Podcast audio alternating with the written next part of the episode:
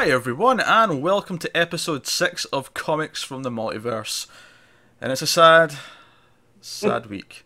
Because as Connor Ryan will tell you, the ginger sitting uh, over there, uh, below me on the video, if you're on the audio you don't care, but just know that he's below me. Um, Uh, He will tell you- to make that reference. he will tell you that there was no DC Rebirth books this week, and we're all very depressed about it. It's not good. it's not. It's just it's what a shit week. It has it's been. pretty good for my wallet, so that was good. Well, yeah. And as Matt will tell you, it's also a little bit of a depressing week because he's got food poisoning and he's Yeah, still recovering. So, but I'm here. That's the important thing. yeah, I was going to tell you to take the, the week off, Matt, but then it would just be me and Connor, and the thought of that just wasn't. Just wasn't. After, after Brexit, no, we can't No, I was just thinking, since last time we recorded, we had Brexit. There's been no DC books, like no Yeah. rebirth books, and England got knocked out of the Euros by fucking Iceland. Yeah. And their immense Viking chant, which is actually pretty fantastic. You should Well, I that out. have a new favorite team. Well, I'm going to make a quick correction. Brexit was actually before the last episode Yeah.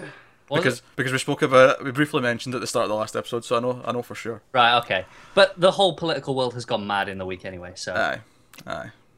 But we're not going to talk about that. We're going to talk about DC Comics, uh, which this week is a little bit diffi- difficult because we don't have books. However, we are going to use these fifth these fifth Wednesdays to talk about things that we normally wouldn't get a chance to. Uh, maybe do retrospectives on things, you know, old runs or old big famous books and stuff. And that's something we'll do for future fifth Wednesdays where we have nothing to talk about. This time, though, this is the first one, and it seemed like the appropriate thing to do would be to talk about the new 52 and do a. We could call it a retrospective, but I prefer the term post mortem. Oh, Captain, my Captain. I need like that, Matt. Um, so we're just going to talk about the new 52. Uh, we're going to keep it fairly light on spoilers, I think. There'll probably be some big things from the new 52 we have to talk about, but there'll be big things that you, if you're into comics, you probably would know anyway. We'll avoid any, you know, nitty gritty. There's, there's no reason to spoil the last issue of Lemire's Animal Man, for example. You know, things like that. Yeah. There's not, no reason to do any of that. Um, and basically, you know, we've been really positive for the last five episodes. It's been a super happy time. It's time to get a little bit negative. just a little bit. and so we're just going to go through this. We're going to start way back at the start when we first heard about it, where we were at the time, and just work our way through to where we were at the end, and why we were desperately clamouring for rebirth as DC fans when it came to that time. So, hmm I guess I said we're starting at the start, so we'll start at the start. Makes sense. So, I new like, I like It's usually, it's usually what you do. yeah. Unless you're fucking Memento. Anyway, uh, so New 52 was announced in 2011, Mhm. and it's actually kind of insane to me that it's already been five years now. Almost, yeah. Coming Mm. up in September. Yeah. Well, uh, if I remember right, the announcements were like in May, June time, so it's actually Yeah. been five Yeah, years that since sounds that about happened. right. Yeah. Um, and so they announced they're doing a line-wide relaunch. There were some rumors before it, I recall, and then they, you know, revealed their wad and they showed us a bunch of books. I think they did it in the groups. 'cause remember they split it into like five families of books. They had the Bat Yeah. books, the Super books, uh, Justice League books, uh, Young Justice or Teen books, Yeah, whatever they called Young that. Justice. Edge and And Dark the- were the Yeah. last ones, I think. I may be missing one. Maybe Green Lanterns was another family. I can't remember. But that was that was the, the thing they did, and they split it all up, and they were bringing in some Wildstorm characters and all that. Mm-hmm. But before we actually talk about what they announced and what we were thinking about what was coming, I just want to get a sense of where we all were in terms of readers, because for me, the New Fifty Two was actually when I started reading monthly titles. I'd been reading DC comics for years at that point, but I'd been doing it entirely through trades and hardcovers. hmm Um, so, regardless of anything else, when they announced all this, I'm like, huh, that seems like a good, a good time to maybe make the switch, maybe jump onto this whole Wednesday Warrior bollocks and get into it. Uh, so that's where I was, um, and I'd read a fair chunk of the, like, you know, the the bigger characters. I'd read a lot, ton of Batman, and Superman. Read a lot of Green Lantern by that point. I'd read John John's Green Lantern. You know, read a fair bit of Flash, um, and that's just kind of where I was at the time. Um, Matt, I think you were reading singles a lot longer before me and Connor but you are older, so that makes sense. Yeah, yeah, yeah. I didn't start getting way in about 04 when I went off to college, a whole, you know, car ride away from my house, and they actually had a comic shop. So I've been reading since 04. So I had seven years of DC built up. Um, but it wasn't, I wasn't excited.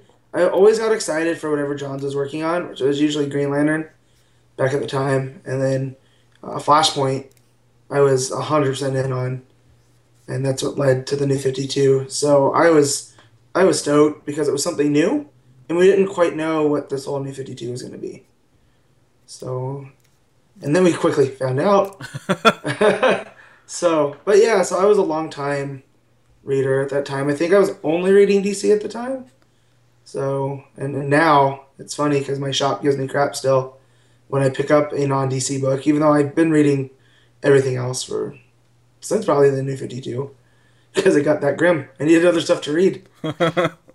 so, but yeah, that's where I was at. Connor? Uh, yeah, I was in a similar position to you, Pete, where I hadn't been reading singles, but I had been like reading sporadic trades and graphic novels and stuff. But I think probably a little bit less consistently than you were. Hmm.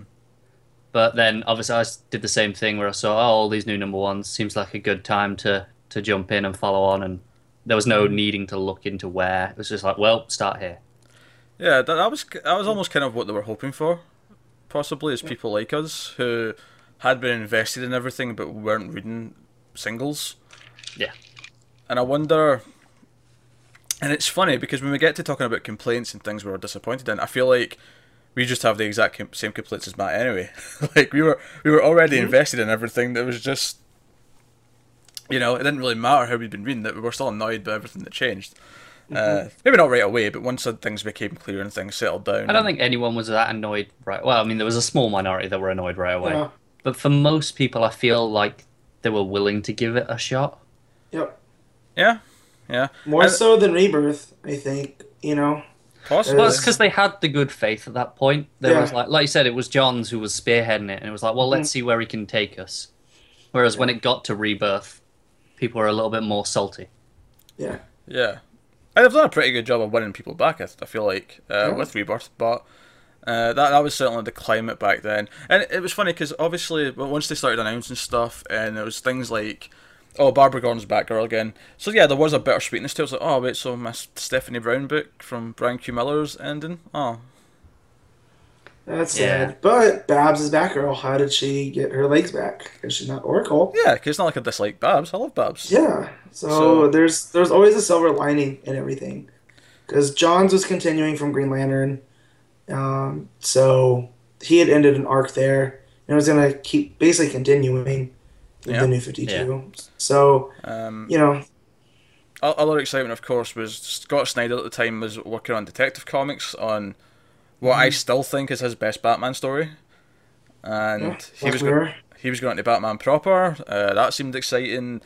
Uh, there was uh, at, at the time Grant Morrison on Action Comics seemed exciting.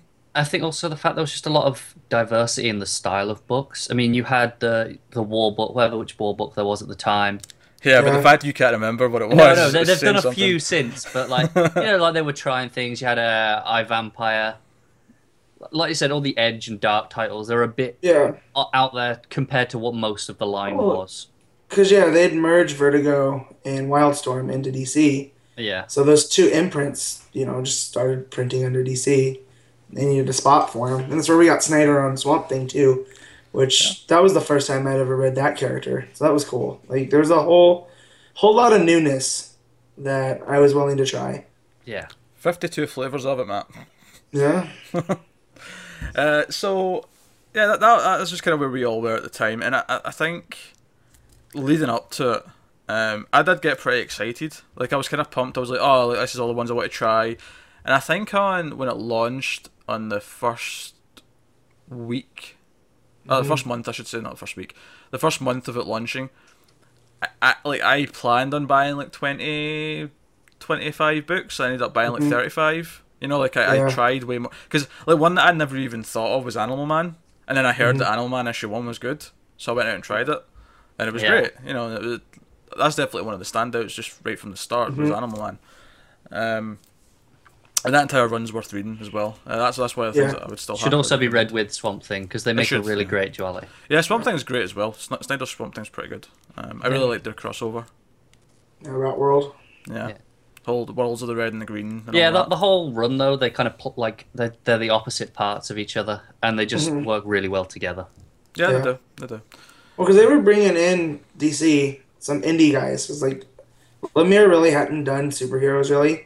He had Sweet Tooth and he had done Essex County, and then Snyder had been working on uh, Detective, but he came from Animal Man and uh, not Animal Man, uh, American Vampire, and that other one, I think Severed. Severed, yeah. Yeah. Yeah, so to have these guys now doing superheroes full time, it was it's worth something checking out. And he also had old classic creators like Kurt Busiek on Superman, I think, or George Perez. That was Perez at the Perez. start. That was Perez.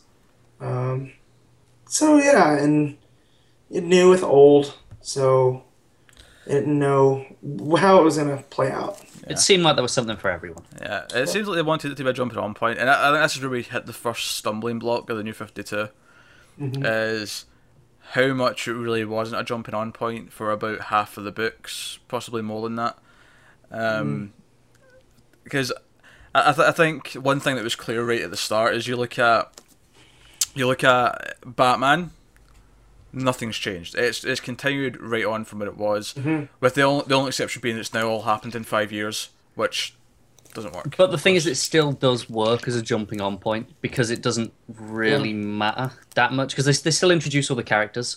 Yeah. Like you, you have that page. I think they do it like right at the start in the first issue. They have the, the family portrait thing. Well, and it says right, yeah, these are with, who they all with, are. with that specific example, sure, because it was well written. Yeah, I tried. But there the- was like nine Batman books. I There was a tried. I tried the Legion of Superheroes book at the start of the New Fifty Two, Wow. Oh, yeah, that wasn't a good version of Legion Pete. Nah. and that book not only had so many goddamn characters that I couldn't keep track of who was who, almost all of them had two names.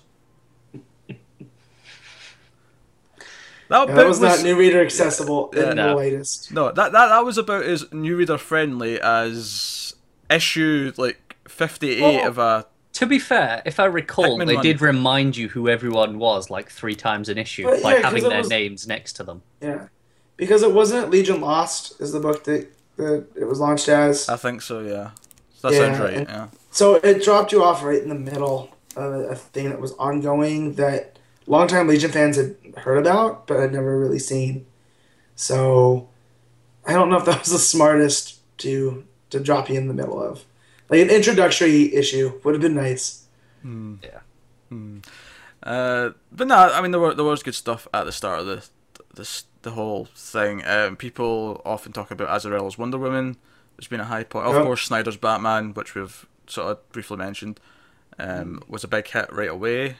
Uh, Azzarello's Wonder Woman. That's what he said. I said that first. Did you? Oh, sorry. I thought you said something else for some reason. Oh, no. Well, apparently my brain is shot to hell as well as Matt's today. Oh, great. Yeah, That's Yeah, no like fun. you to deal with. yeah, Oh dear, oh dear. Uh, but no, you had that. You had Lemire's Animal Man, which is kind of a standout hit. Snyder's Swamp Thing. You had. Um, what else was at the start that was good? Francis Manapul and Brian Buccellato's Flash. Yeah, yeah, that, Yeah. that was that that was good, but that was very bittersweet. Yeah. Well, Because- because they the Wally switch. Well, it wasn't even just the Wally switch. I, I'm fine with Barry Allen being the, the lead of the Flash book. The, the problem I had with that book was that, unlike Batman and Green Lantern, they reset Flash and Superman, but we'll stick to Flash just now. Uh, r- s- right back to square one, where it, Iris and him are just kind of like friends. Well, they won't know some down the line. Like he's got another love interest just now. Um, Wally doesn't exist. Like everything was stripped away. Everything. Yeah. And that was really the rogues had superpowers Yeah. instead of weapon systems. See, that's the thing. You look at it like that, and it's like, oh, this should be awful, but it was still well written and enjoyable. Yeah. It's that, well, yeah, it, it was, but at the same time, I'm happy to be back. Well, I look at it, and I know it's hindsight, but I look at it now that we got all of that for the build to have Wally come back the way that he did. So I'm I'm now okay with it. just view the whole of the new 52 as It's it's just- just waiting for this return. yeah. Yeah. Well, I, I think a lot of us felt that way on the outside of it. Murdering time. Yeah. Um, so that now the Flash was good. It was certainly beautiful to look at, and it was pretty well written.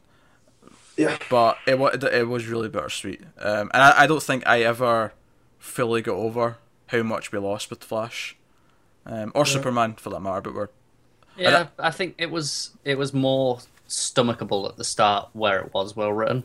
It's when when it became not even good to read. That's when it starts to really oh, hurt. of course, of course. I mean that obviously is when it really really hurts. But as as good as their run was, there was always this kind of like asterisk next to it. You know, like. Yeah, kind of thing. It, it, it just never felt.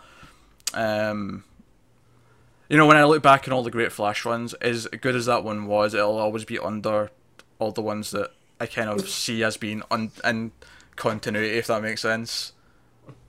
yeah, I get it. But n- not not Yeah. because of just the the technicality of being continuity, for just what is missing from that continuity. Yeah, Uh, but I suppose that leads on to Superman because we alluded to it a couple of times there, and this is where Matt gets to run wild. Uh,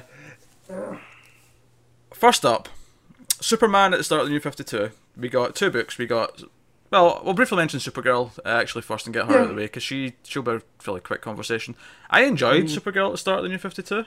Yeah. Um, it was going well for about 10, 12 issues, and then someone named Scott Lobdell came barraging in Oh. with a crossover called Hell on Earth. I want to say. yeah, yeah, but hell spelled with H apostrophe E L. yeah. What Yes. a dick. Yeah.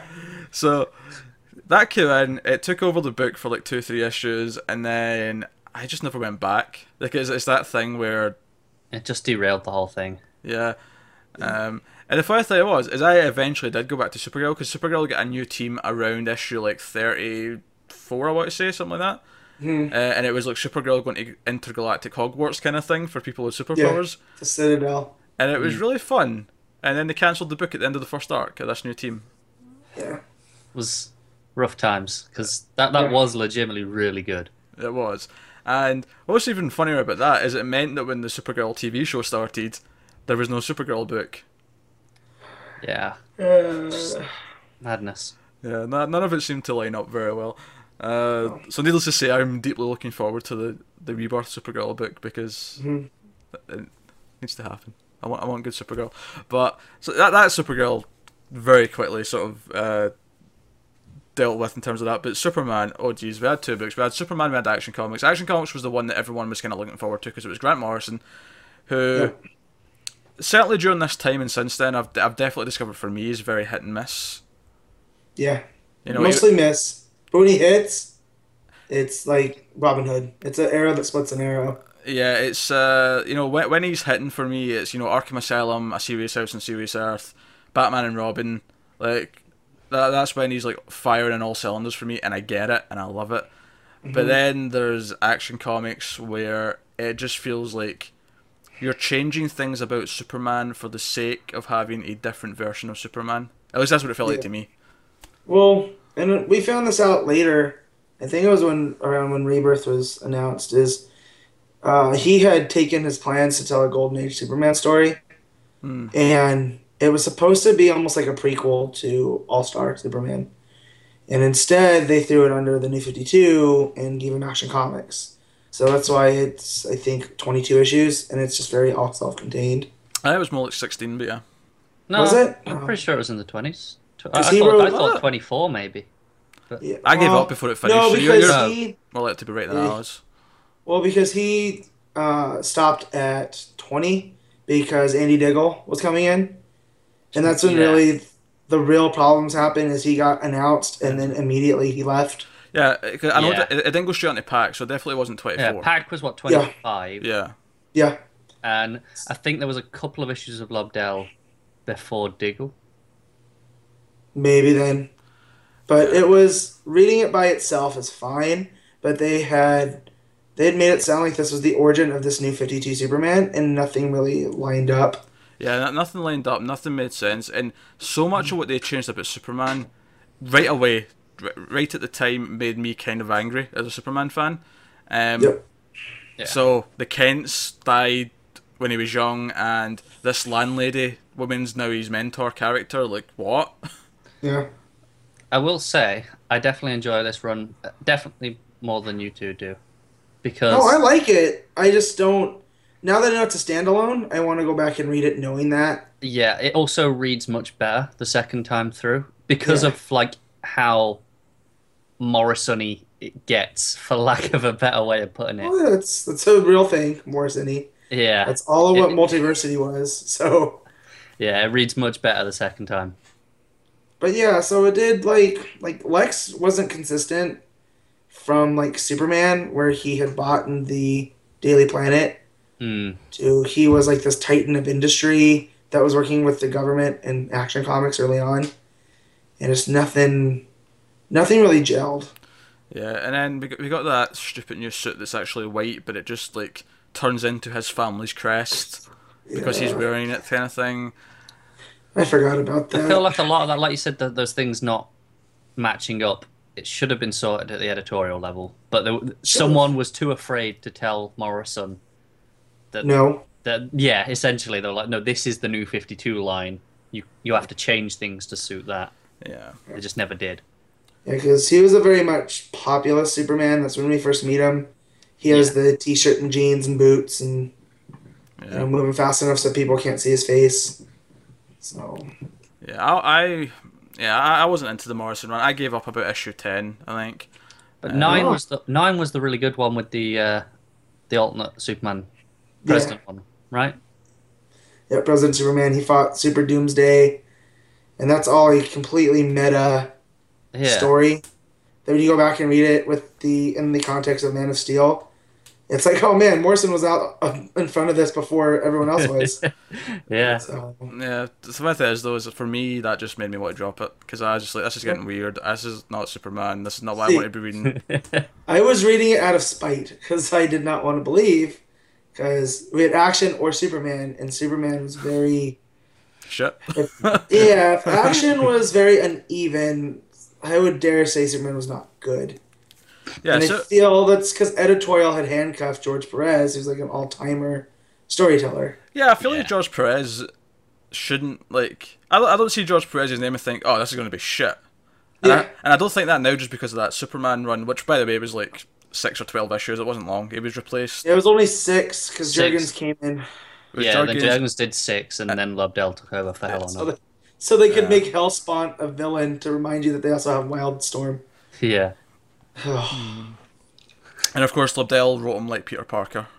Uh, if you if you recall that, he he had a very Peter Parker style of voice in that.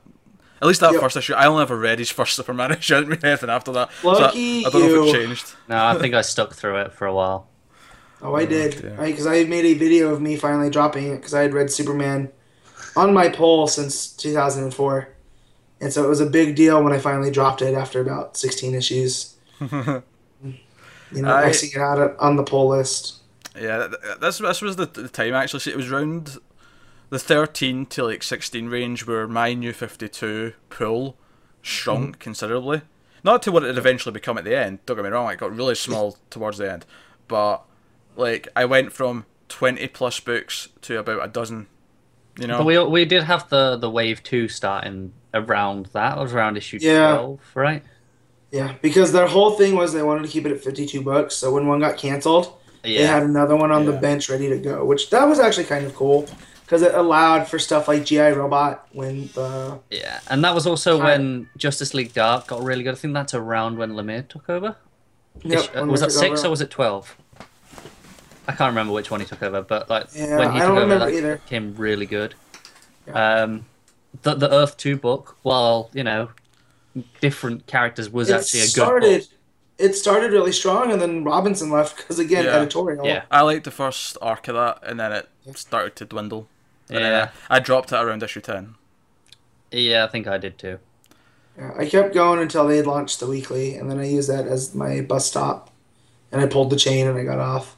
Yeah, Yeah, so that I mean that that's I mean poof, I yeah wave two. I don't remember anything surviving wave two for me. Um, I, I remember I tried a lot of weird stuff at the start as well. I tried Resurrection Man, which was Abnett and Lanning.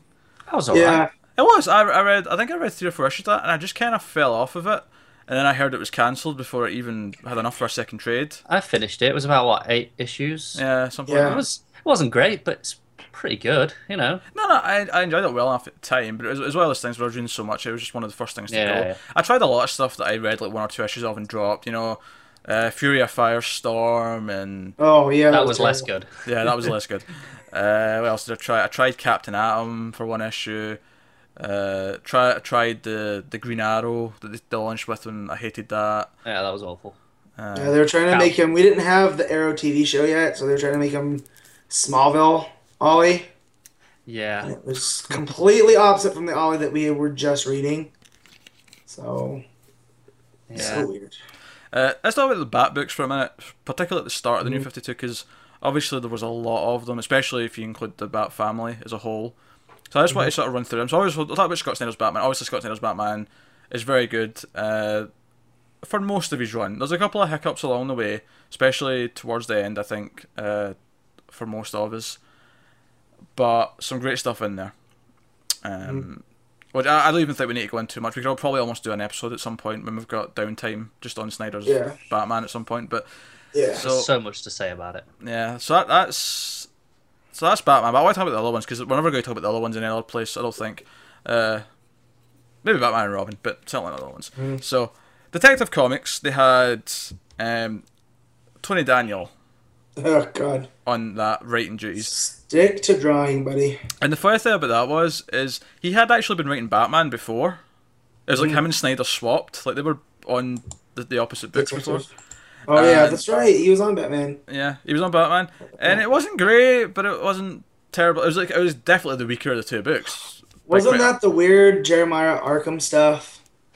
Like, So, was that some, another We book? started with the doll maker, didn't it?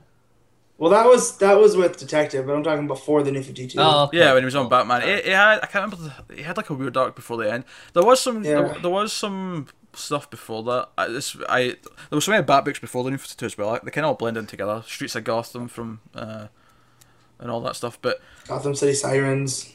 That was another one. Um, but his detective, I, I I read Detective for maybe twelve issues, and I Mm-hmm. came back here or there for things. Not when he was still on it. I don't think. Like, I came back for nineteen because that was the nine hundredth issue of Detective. Yeah. And I wanted, to, you know, I wanted to see the, the, the one shots and stuff they had in- inside the book, Mm. and uh, twenty seven they made a big deal of, um, and then I came back when uh, Butch and Manapul were on it, and that was actually Yeah. really good. That was probably the best Detective was uh, in the New Fifty Two. There's no probably about it. It absolutely was. It was, and even when they took a break for two issues, we got a really nice two-parter from Ben Percy. Yeah. Which was on par with their run, I'd say. Yeah, so that was definitely the best part. One one of the most disappointing things for me is when I was catching up on a few books towards the end of New Fifty Two, and Mm-hmm. I'm like, right, so I need to get caught up in Detective, and then I think Connor said, "Oh no, uh, Butch and Manapul uh, aren't on it anymore." I'm like, what? Yeah, they only did because they did one arc, and then there was the break, and they did another arc, and I think that was it. Yeah. Maybe a, maybe a few Yeah. extra issues at the end, Yeah. where with with just one of, one of them left earlier, I think, and one of them just finished off. Yeah, I think I think when I stopped reading it, they were still on it, but it was still it was it was tying into the whole Gordon and the Bat robot suit thing, and I was just like, oh, I don't want to read any of Nah, this. see, I don't think I don't think they did any of that. That was when uh, that was when Tomasi took over, I think. In that case, I finished the run. Oh well, that's depressing. There's no more of that to read. So you guys didn't like the John Layman stuff that he did with Emperor Penguin? Oh no, that was pretty good. It was it, Yeah, wa- it so wasn't it's- anywhere near as good, but it was No, it's pretty good. I liked okay. it. It, I thought he gave us a cool new character that, eh, which is kind of hard to do for Batman because he has such iconic rogues gallery. mm, But so to get Ogilvy, the Emperor Penguin, I thought it was pretty cool. It was okay. I I think for me, like going back to the issue one of Detective though, there's just a couple of things I want to point out. Is just the writing in that. When I went back and reread it at some point, just the issue, one, I was just uh-huh. curious. I wanted to go back and see what it was like, and I for, I'd forgotten how terrible the dialogue was on it, because he actually wrote in the caption boxes like for Batman. It, it, it ha- it's Batman would say things in his narration like "I am the night," "I am the bat." Like it was all these sort of things that we should be thinking. See, even even as dialogue, those are fine in the ci- circumstances because you can say that to a villain to scare them. Yeah, yeah, you can stream it at them. Yeah. But as an internal monologue, Nah. No, So I'm that's really that's very end of his career, Batman. Who he's been punched in the head a little too many times. Hmm. You know, so he's not. You know, reality is you know that's when you start to see Bat-Mite for the first time. You know, Yeah. that that's what I would guess. So yeah, that was Detective. We had Batman and Robin from Tomasi, and that was fairly good. Uh, that was definitely the second best Bat book at the time.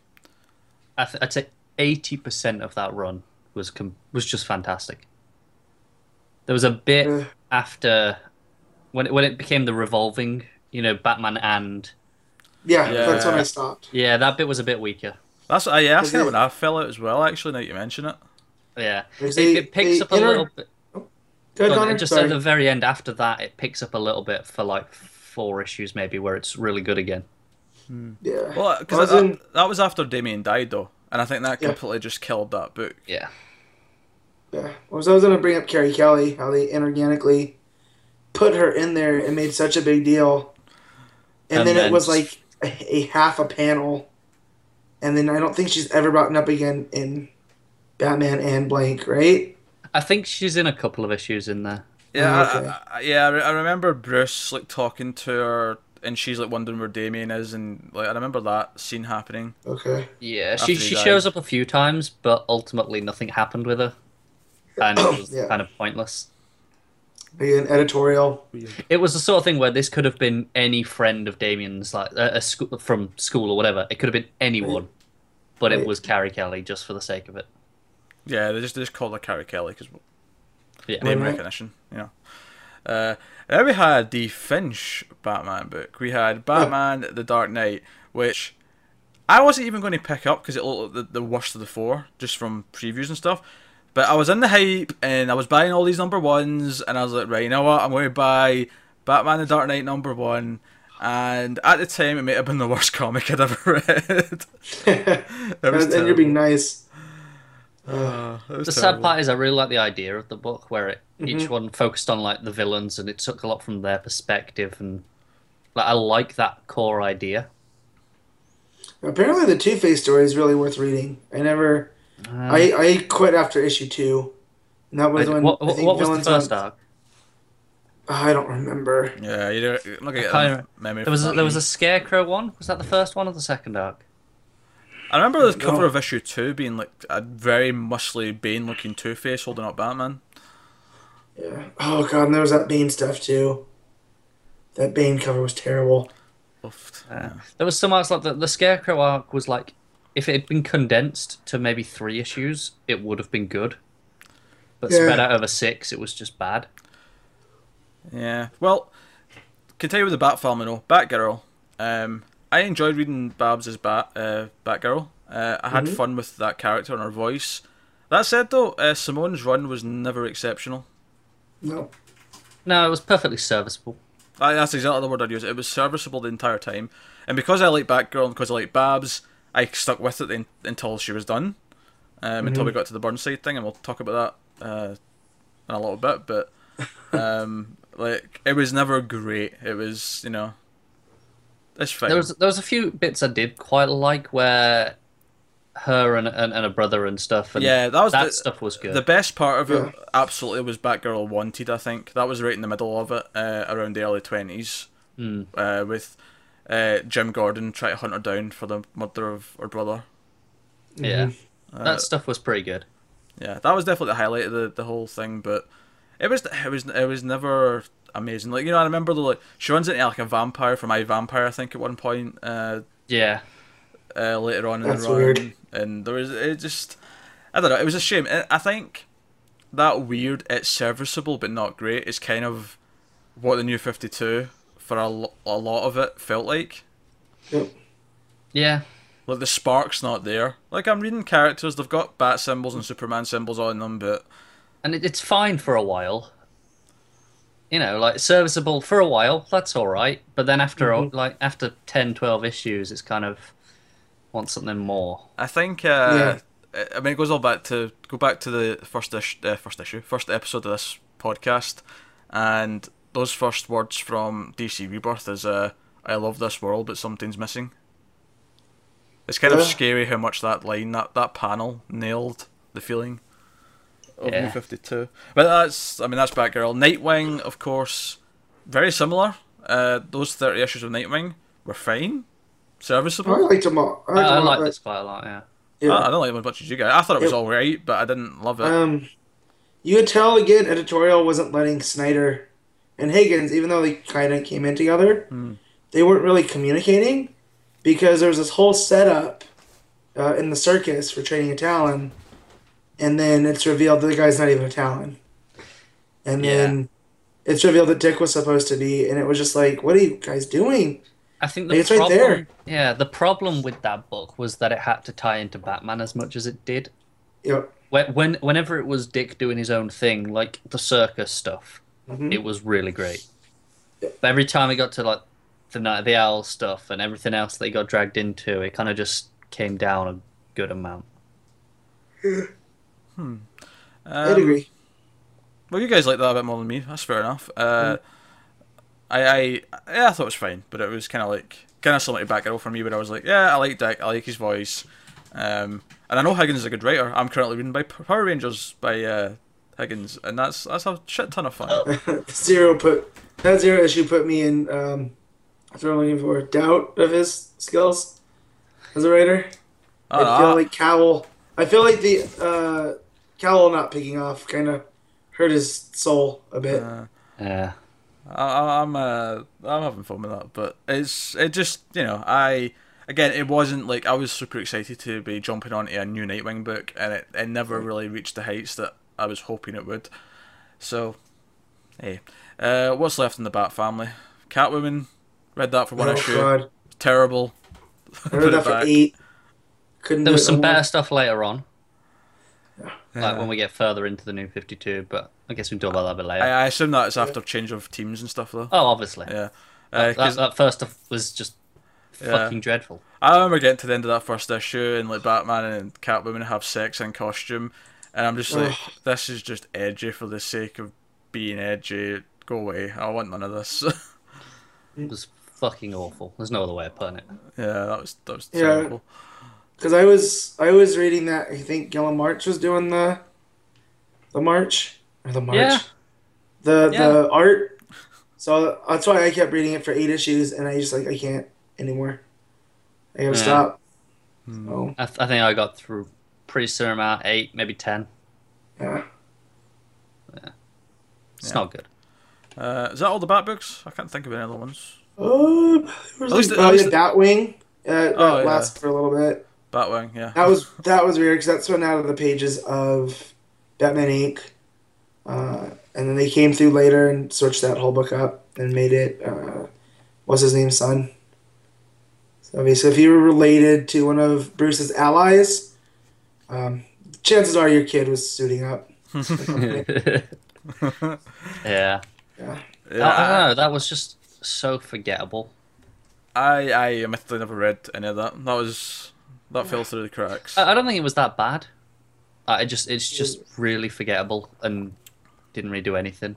Um, Alright, so I guess that'll kind of wrap up the Bat family from the sort of early days of the 52. Uh, Green Lantern family, this was the other one where nothing really changed. It just kind of continued on as it was.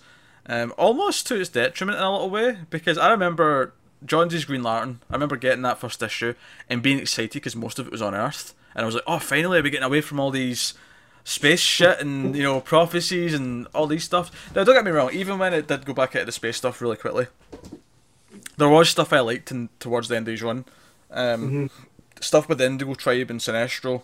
In fact, just the Yeah. Hal Sinestro relationship for the rest of the, his run was great.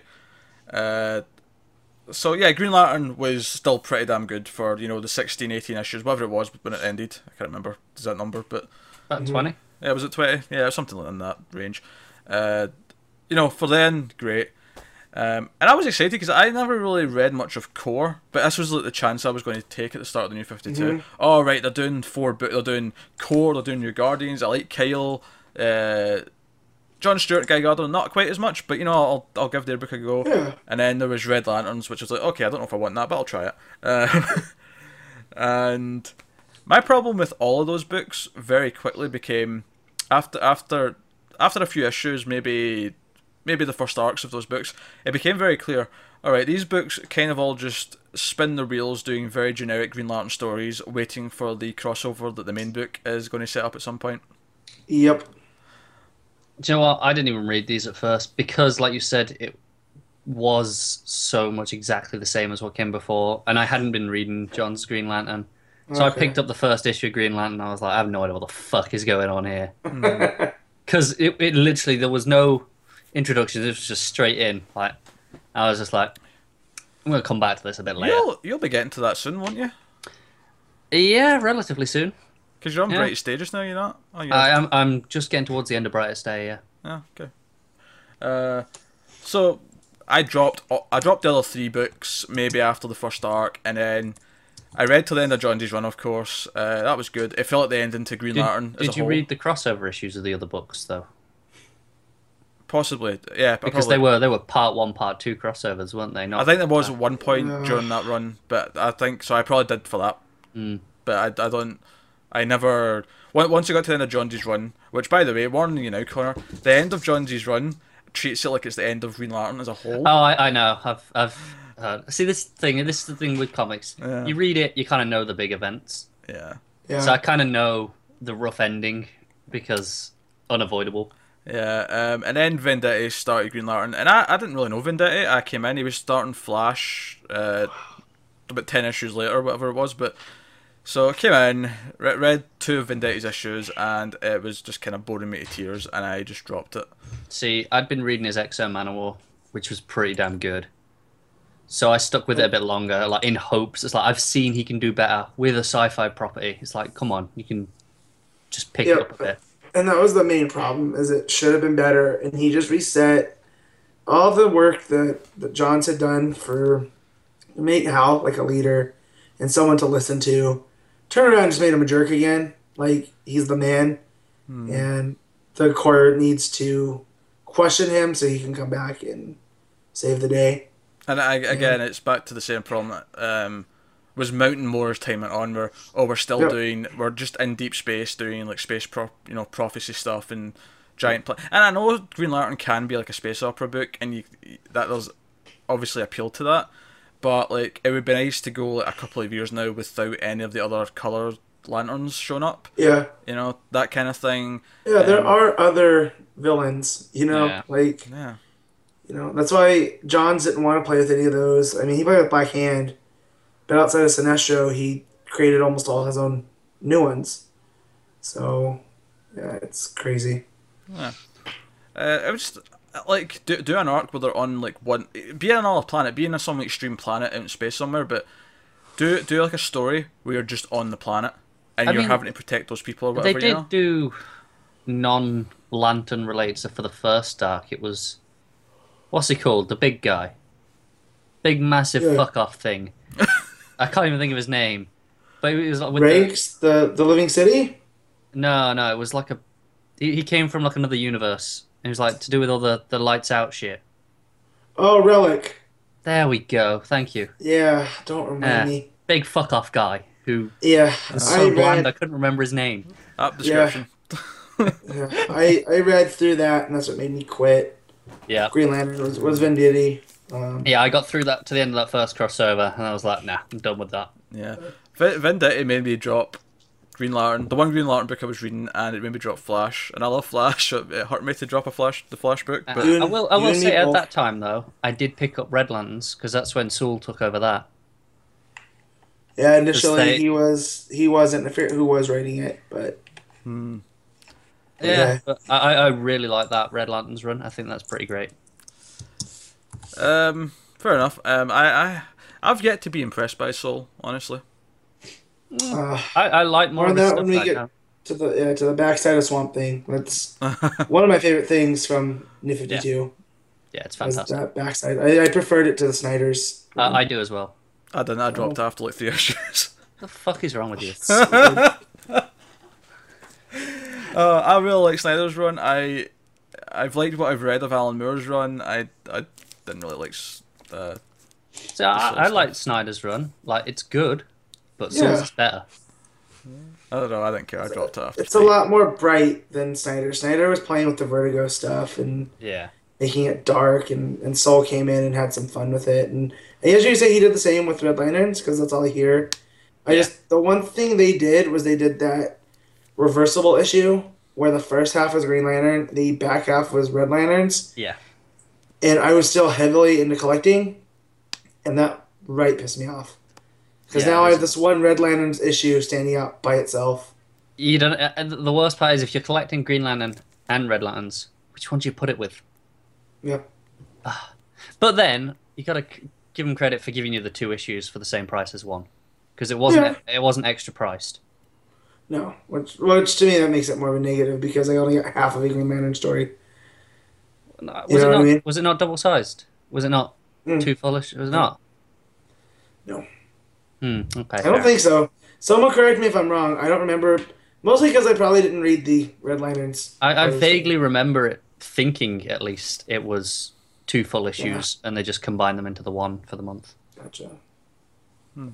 Yeah. All right, so that's uh, your Green Lanterns, uh, Card Flash, Wonder Woman. We mentioned that Azzarello's run, of course, is very Yep. much loved. And then that's all that exists in the new Fifty Two for Wonder Woman, Yeah. isn't it? well, because they thought we'll put, we'll take Finch and we'll put Finch's wife as well on the book. And I never read any of this because I, ever since Batman: The Dark Knight, I just if I see that name on writing uh, in any capacity, man or woman, uh, creature from another planet, if it's the last name's Finch, I'm backing away slowly.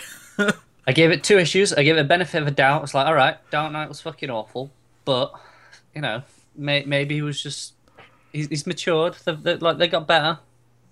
Connor sounds like someone in an abusive relationship. He said he wasn't going to hit me anymore. hey, I walked away after they hit me again. That's good. Good for you. You stand up. Uh, I gave I gave them one chance, and, and they ruined it. So yeah, that, that, that was Wonder Woman. Uh, I guess we'll briefly touch on the Edge and Dark Lines. Edge is really quickly, honestly. Uh, I read a lot from the. I tried a lot from the dark side of things. I didn't really touch much from the Edge side of things. I think I tried them all. Uh, Grifter was all right. Okay. Uh, what what are the Edge titles were? I'm trying to remember what fell into Edge. Uh, I You had think Voodoo. You had. Uh, f- that was all right as well. Again, not great, but fine if you wanted to read. was the Demon Knight or whatever it was called. Was that on Edge? Nope. That that's was dark. I can't remember. That's the problem. This is so long ago because they all got cancelled so Yeah. early on. That was the problem with bringing Jim Lee in as co-publisher. He's like, "Hey, I got Wildstorm. We should throw it together." And DiDio goes, "All right, we're bosses. We do what we want." And that's how we got the edge. Uh, then, then they lost the Edge quite quickly. Oh man, what the hell was in Edge? I just remember Voodoo and Grifter because they were the only Wildcats characters. they uh, were had both all right, yeah. was I Vampire? or Was that Dark? That was that the would be dark. Anything that was remotely Vertigo was in the dark. I'm, I'm seeing if I can find them quickly because It's gonna annoy what the hell was there? Um, There was like five or six of them. right, we we had Stormwatch. Nah, that Oh, I wasn't- tried an issue of that. I tried two issues of that. Because Martian Manhunter was in it. Yeah, That's right. And that was by Cornell, so it should have been good. But No, I, I dived out of that after two issues. yeah, um, Apollo and Midnighter. Yeah. I don't even remember that existing. that may have been, that may as well, back. that may as well be the first time I've ever heard of that. Yeah, Grifter. Uh, we had All All Star Western. Apparently counts as an Edge title. alright, alright, yeah, I remember that. That was was alright. It was just the same as what was going on before. Yeah, I, I've never really been cared about Jonah Hex, so I never bothered. But Fair. enough. Sergeant Rock and the Men of War. That was the war book they had. Was that part of the edge? Yeah, Wow. I knew Oh, there was dear. one. oh dear, Uh, and Deathstroke was in there. Actually, the first bit of Deathstroke under Higgins was really great. was it? Oh. Yeah, and Yeah. then and then what happened? Editorial forced him off, and who took over? Tony Daniel and his drawing him with a gigantic sword. The giant swords are cool. Well, right, so that's Edge. Uh, Dark, of course, we, we've talked about Swamp Thing, how good Animal Man was. Uh, Justice League Dark, Rocket first, but a lot of people liked it when Lemire took over. I. Like I, I definitely I tried Lemire's stuff. It seemed fine. I wasn't super into it though. Um, once it got like I read the Trinity War issues obviously because it tied into things. Those were probably the weakest issues as well. Um, Well, no, after that too, after Yeah. Forever Evil. I tried it at the start. I tried I tried it when he started writing. Yeah. I read a couple, and it was fine, but I just like I'm I'm not into Constantine, uh, and he was like the core of that book. Constantine and Zatanna. It's like, yes, it's my jam. Oh, I like Zatanna. House of That's fine. Secrets, House of Mysteries. You had uh, the Demon Etrigan. It was it was a good time. Was. I, re- I really love that like that run. Yeah. Actually, if we're going, I was just going deeper into the New Fifty Two, but if we're going into like dark sort of magic stuff, the the book I really liked, only lasted like twelve issues, was Gotham by Midnight. That was very good. I really liked that. Yeah, that, was, much very later though, right? Oh yeah, Yeah. that was that was way later on. I was actually really pissed when they cancelled that because Yeah. that, that was the point when I was down to like five DC books, and that was one of them. I was like, God damn you, you bastards! Yeah. Because that was Ray Fawkes, right? It was Ray He Fawkes, Meyer, Yeah. um, and it was Corrigan and a team of like, Supernatural Cops, detectives, yeah. basically. and but well, mostly cops who like started as normal cops and were sort of like pulled Right. into it, and it They was like, stumbled into it, yeah. yeah, it was like a Angel Investigations in Gotham kind of thing. It was it was cool. Yeah, I liked really it. liked it. Sounds fun. Um, I'd recommend checking it out. It was a good horror book. Um, but so I so in terms of the, the magic stuff and the, the dark sort of fantasy stuff, that's what I liked. Uh, from What else did we have? Um, But jumping back to Demon- the original dark Demon Knights. Demon Demon Knights. fantastic. Yeah. Mentioned I Where- Vampire. I Zombie. No, I Zombie's not in that. No. I'm, I'm just I'm hearing I and Yeah, Got yeah. I Vampire. I, Yeah. I Vampire. That was the one. It's Um, we first time we'd seen Sorrentino at D, uh, DC. Yeah, and Oh. he really made an impression. Yep. Those early covers really hurt that book, though, because the early covers were like Uh, someone else entirely, weren't they? Hmm. First, Yep. like six or so, and they're all like Twilight esque. Yeah, that's probably why I never read it. I because it, I mean the Twilight esque thing is a problem, like because obviously I see Twilight esque and I'm like, ugh, like go away. But I think in general, at the at that time when that all launched, like Twilight was huge at the time, True Blood was huge at the time, which I also hated. Um, I was just I was just like really not wanting anything to do with vampires in general at that time. Yeah, You know, I was just sick of vampires and just how they were being portrayed in media. It was all about the the erotic sort of Yeah. dark romance of it all. Uh, everything I liked about vampires from old movies and stuff, and things like Buffy was all kind of like. the thing is, I don't even mind that angle because that's kind of Dracula, really. No, no, it is, but like, It was taken too far. yeah, if you look Yeah. at Twilight and True Blood specifically, are the ones that really, you know, Mm. upset my balance. Um, it it shifted more into soap opera bollocks, Yeah. whereas Dracula's more. Yeah, I love Yeah. Dracula, of course. Dracula. did you ever? Did you ever go back and read I Vampire? No. You should. Maybe I good. will. The first arc, I read the first arc and it's really good. So, and it crosses over with one of the Bat books. I remember Brady says, "You want to know what uh, Alfred was up to? Check out I Vampire, like issue nine or whatever, because these vampires had invaded Gotham. Yeah. So, it's a pretty cool concept. Now, that just really leaves Justice League and Justice League International, which I believe is the other Mhm. one that started. Oh, hang on. When was the uh, the Amethyst title? Was that at the start? Was that? That was later. Right. Yeah, I don't think that was the I- I That was really a replacement. Yeah, I think that was extremely underrated because it was a That lot was of sort of sorcery. Yeah. I yeah, so we had Justice League by Johns and Jim Lee, and it was. It got good. It got good later, but it certainly the opening arc was very generic and basic, and didn't exactly set the world on fire. Um, Yeah. I, th- I think for most people it was around Throne of Atlantis when it started to feel like a proper Justice League book. Hmm Yeah, I think the second arc was weaker than the first as well. Uh, I'll Graves. I barely remember it. So Yeah. Yeah, exactly. Okay. At least the first one, you know what happened. Yeah, I can remember what happened in the first one. Uh, but no, Throne of Atlantis was good. Um, I liked Forever Evil a lot. Obviously, that was like the main event as well. But the Justice League issues during the event were also really great. Yep. And I also- stuff. And I also like Justice League of America as well at the same time. That was like the Stargirl and Martian Manhunter stuff.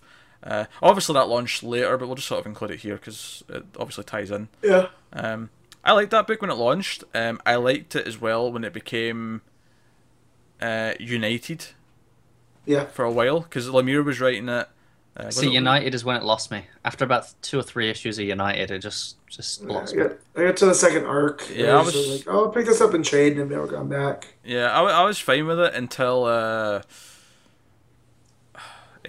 because Lemire left it, and I tried it again when I think it was Pak actually. Was it Pak? No, Parker. I think it was Jeff Parker.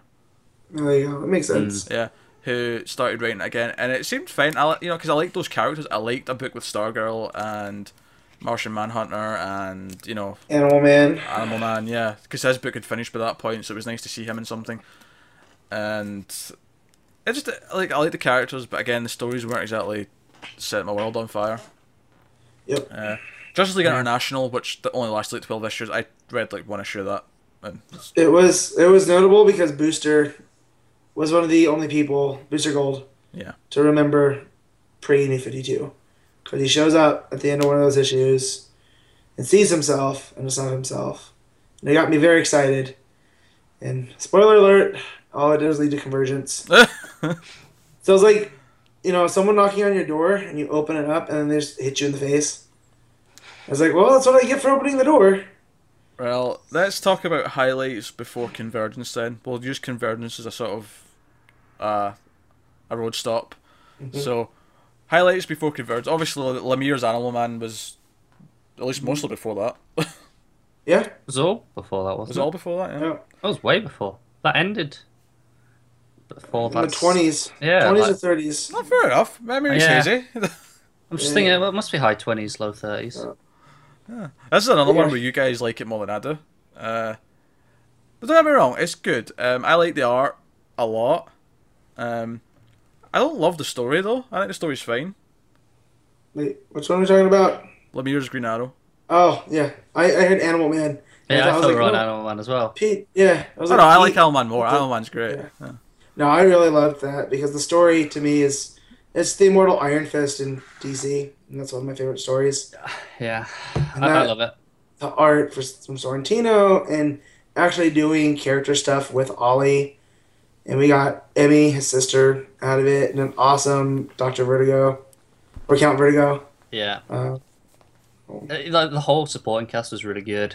Fyff and what was the girl's name? Uh, Naomi. Naomi. Yeah. great. And I even introduced Diggle, and it was actually kind of good. It good. wasn't bad. Yeah. Yeah. I, I just reread it. Like I finished rereading it yesterday because I got the, the deluxe edition. Nice. Art looks just absolutely fantastic on that. Yeah. I bet Sorrentino does everything great. Yeah. Any other highlights before Convergence? Or we talked about- Convergence. Uh, Soule's Swamp Thing. There you go. Right, jump into Soule Swamp Thing. That was he uh, started playing with the the different like so Snyder and Lemire had introduced the red and the green and the black and you found out there's other different forms that they all kind of keep each other in check. And now with the red and green being uh, wounded from Rotworld, they were all making their play. So it was this long. I think he had like two years on it, so like 24 issues, and he left this big long story. And the payoff is so amazing, like what he does about you know the power of the written word. Yeah. I didn't even realize it better. went that long. Yeah, Yeah, it's oh, about wow. that. And it's what's especially great is a lot of it is one shots for quite a while, Yeah. or just two issue arcs. There, it's a lot of Mhm. shorter arcs that build up, and because they're shorter arcs, they build up really quickly. hmm Yeah. You have the whole Seeder arc that happens where someone challenges Swamp Thing for Power of the Green, and that was like three issues. Yeah. You're like, oh, I was liking that, and then he dropped something else new that you really like. So I, I definitely recommend it to people. I, you don't have to read Snyder's run first, but I would recommend it because it, a lot of what he does jumps off from there. So Yeah. Uh, the other great thing for me that started before Convergence, I think, would be Grayson, because that was Mhm. just after Forever Evil, right? Yeah, yeah, Yeah. That, that would have been yeah, because that was thirty issues. So yeah, that would have been. Yeah, and that's like it's just a fantastically fun spy book. It's Yep. it doesn't take itself that seriously. Uh, It gets a little convoluted at times with some of the spy tropes, yeah, but, But it it, has a them. lot of fun. Yeah, and you know, there's this theory out there that Dick Grayson was always meant to be DC's Peter Parker. He was the everyman, you know, the the regular guy hanging out with the Beatles. And I felt that more in Grayson, like when he's joking around with his partner with Agent One. Yeah. or whoever Tiger was. I can't remember his agent number, but he was high up there. And like he's doing in one of the later issues, he's doing his own theme song, and you can tell it's to the theme of Bond, Yeah. to the Bond one. And he's like, "Would you stop that?" And he keeps going, and it just reminded you that you know Batman characters can be fun. That goes on for about six pages. It does like a Yeah. montage of uh-huh. situations. It changes the lyrics for each situation. It's great. Yep. So You know, I, I, I like Grayson as well. Um, I'd never actually finished it, and this actually leads us on nicely to Convergence, which we can't really talk about because I don't believe any of us actually read it, did we?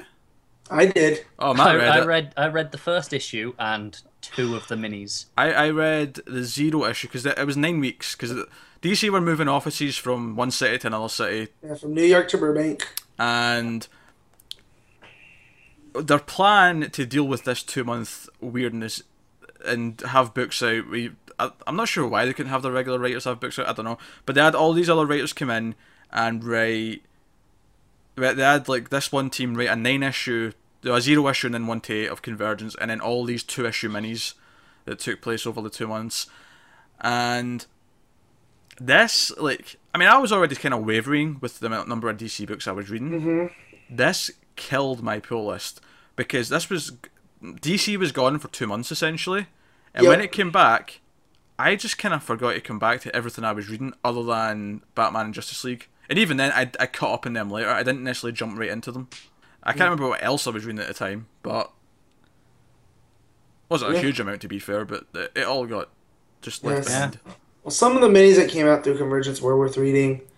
So, because that's where we got this the new Lois and Clark, well, the old Lois and Clark, Yeah, and then the yeah. new series came Yeah. from there. And uh, Greg Rucka returning for a question story. Those two issues with Cully Hamner. What did So I read? I pretty cool. read I read the Harley Quinn one, which was just was like classic Harley. Bit more Mm-hmm. bit more cookie and you know, fun. Beanies. Yeah. Yeah. And then I read the Shazam one, Yeah, that's which pretty good was too. which was really good. That's cool. As it was one of those things where I read the zero issue of the the the event. Um, we call it an event. What it really was is, oh, we have nothing for two months. Have this. Hold The, the problem was, wasn't it all the, the weekly ones, Future's End and the Earth 2 one, that kind of built into it Yeah, it was like- and out of it. and and then out of it? Yeah. It was Yeah. like, I don't know what the hell's going on for this. And at the same time, you had Multiversity still coming out, which was telling an almost similar story. But it was a completely different rules on the on the DC Yeah. multiverse. Yeah. Yeah. Yep. So it nothing lined up, and it was weird. And they brought in uh, what's his name? The guy looks like Oliver Queen, Warlord, for an issue, and I was like, well, "Who is this for?" Because I can tell you, if there's not been a Warlord book for the New Fifty Two, it's so weird that he comes in riding a dinosaur. like, I have no idea what I'm reading, and like an idiot, I read all eight because I had made a commitment, and that's when I started saying. I read the bad stuff, so you don't have to. And I became a very bitter man. you were a better man. yeah. You were a better man. Um, so that, that's Convergence. That was like a big staple, sort of, about a year before. Was it a year? or Was it two years before? Two? And- It was 2014. Jeez. Okay. 2014, 2015, I can't remember. God, that that was. No, it was 2015 because it came out at the same time as Marvel's Secret Wars. And I remember making Right. a comment in the Mild Fuzz group, you want to get a bad case of Whiplash, read those back to back. Yeah. Okay. A year. A year makes more sense. Because Uh, Yeah. DCU spun out of Convergence, didn't it? That was the Yep. the lineup after, and that started with issue 40s. Yeah, because Futures Yeah. End was their big. Futures End and Batman Eternal was their big uh, in 2014. Yeah, I.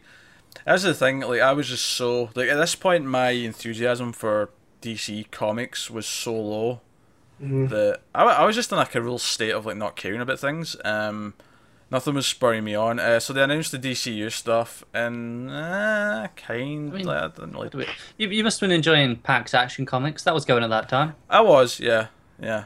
Because Pak's that Action came Comics in, what, 25? With the 25. That for me, Pak's Action Comics in the middle of the New Fifty Two was the best thing in that section of it. I When- was loving it. When that. it wasn't tying into a weird crossover. Yeah, that weird crossover with Doomsday. Yeah, I skipped that part, but the the solo Pak stuff before that and after that, Yes. really, Yeah, 'cause- really liked oh, that. What, what afterwards was the the Horrorville. Yeah, I like that. That was, That was fantastic. That's the best Superman story to come out of the New Fifty Two, bar none. Yeah. was horrible. And and I was going through some anxiety issues at that time.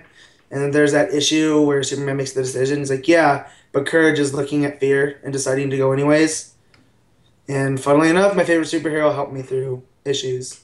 And coming off of other things, I wasn't expecting that, you know?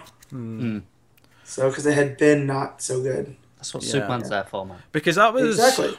Because that was right around the time that Snyder's Batman was doing Zero Year, which wasn't Oh, bad, but it was like it just felt so like a tangent compared. To like, I, wa- s- can we get back to the main story, I, please? I think the problem was it was a little over long, really. Yeah.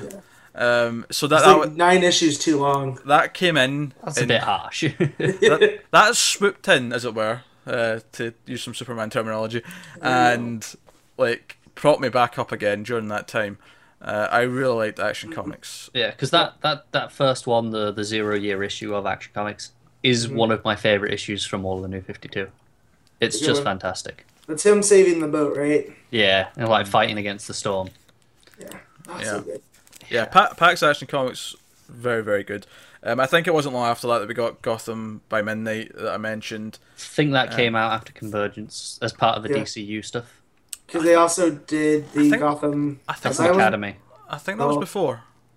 You sure? I'm pretty sure. Uh, I could be wrong. I thought that came out at this like after all the other stuff. Because I mean, how, how many issues did that No, get? that came out. They came out after Eternal because that Yeah. reset the board. Yeah, it wasn't uh, after Convergence Endgame- because Endgame spun out of Eternal Two. because it had twelve issues and it didn't like if it came after Convergence it would have ended at the end of the New Fifty Two and it didn't. It ended much You're right. It must have come a few longer before a few months before. Yeah. Yeah, that was November 2014. Ah, it was only issue Convergence six what, or something like that. May Yeah, 2015. April May I think it was. Uh, Yeah. So yeah, no, I like that, and uh, I, I guess this is where we talk about uh, new Batgirl. Sort of, Because that was a bit before as well. Yeah. that was a bit before, and it sort of leads into DCU because it led to things like Black Canary and Gotham Academy and stuff. Um, I didn't have a problem. Like, see when they revealed the character and they said, "Right, this is what Batgirl's going to look like now." Yeah. Um, my only real issue was was that she looked a bit young. Other than that, I didn't mind having the new suit. I, uh, Yeah. nice refresh. It's yeah. still purple and yellow. it, it looks fine, frankly. Like even keeping it now, I'm more than happy with. Yeah.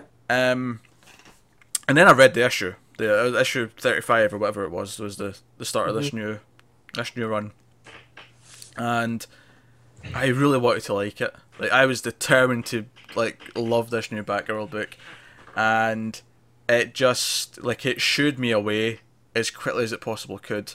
With just things that I did, I thought the writing was really weird and like overwritten. Like it felt like there was so much Yeah. text per page, and then she was beating villains with QR codes and stuff like that, and they were constantly dropping in references to social media and like their fake version of Twitter, their fake version of Facebook. I definitely didn't hate it as much as you did because I quite liked it at first. At first, I thought it was pretty decent. The art I really liked actually. Mhm. I thought it looked great, and it definitely had a, at the time, was a distinctive visual style for DC. Yeah. Well, I think the problem for me though is like all that stuff tied into this new version of Babs. Like they were suddenly writing her as if she was much younger. I'm like, for me, Babs is like this really smart person who's been through so much shit Yeah. and can like hack into the, you know, the Pentagon if she needs to to help out Bruce. Like you know, this is who Babs is. And all of a sudden, there's scenes with her in Black Canary. It feels like it's out of like Hawaii 90210 where they're talking about boys and No, I'm that definitely was a problem, and it's part of why I got bored of it after about five or six issues. Because at Well, it was first like- I was like willing to give it a chance. I enjoyed it for what it Yeah. was, but it just And Yeah. I, I don't want that to be taken the wrong way. I, I'm not saying it can't have stuff like that. I loved Brian Q. Miller's Batgirl was definitely brilliant, and that was definitely a high school girl teen book. I mean, anyone who knows me knows I love Buffy and things like that. Yeah. I think you, you can do all that kind of stuff and make it feel well written and make it feel nice and natural. I have no problem with a scene with uh, Barbara Gordon and Black Canary talking about uh, a guy the problem I have is that these characters are so past that point and they're so grown up in my head, and you've de-aged them so much, and they feel like high school kids now. Well, and that was the thing with the Black Canary book is somehow she was still a spy, but she was super young, and she's fronting this band for who knows why. because And- she needs money, clearly. Yeah, and I wanted like the Black Canary book so bad. That's so the thing. I thought the first issue was really good, Mhm. And I feel like it could have been a really good mini, like four or six issues. But Yep. by the time you got to four or six issues, and it became clear they didn't have a plan for the mm. story, Yep. and it just kind of trailed into nothingness. That's where I dropped it. Mm-hmm. Yep.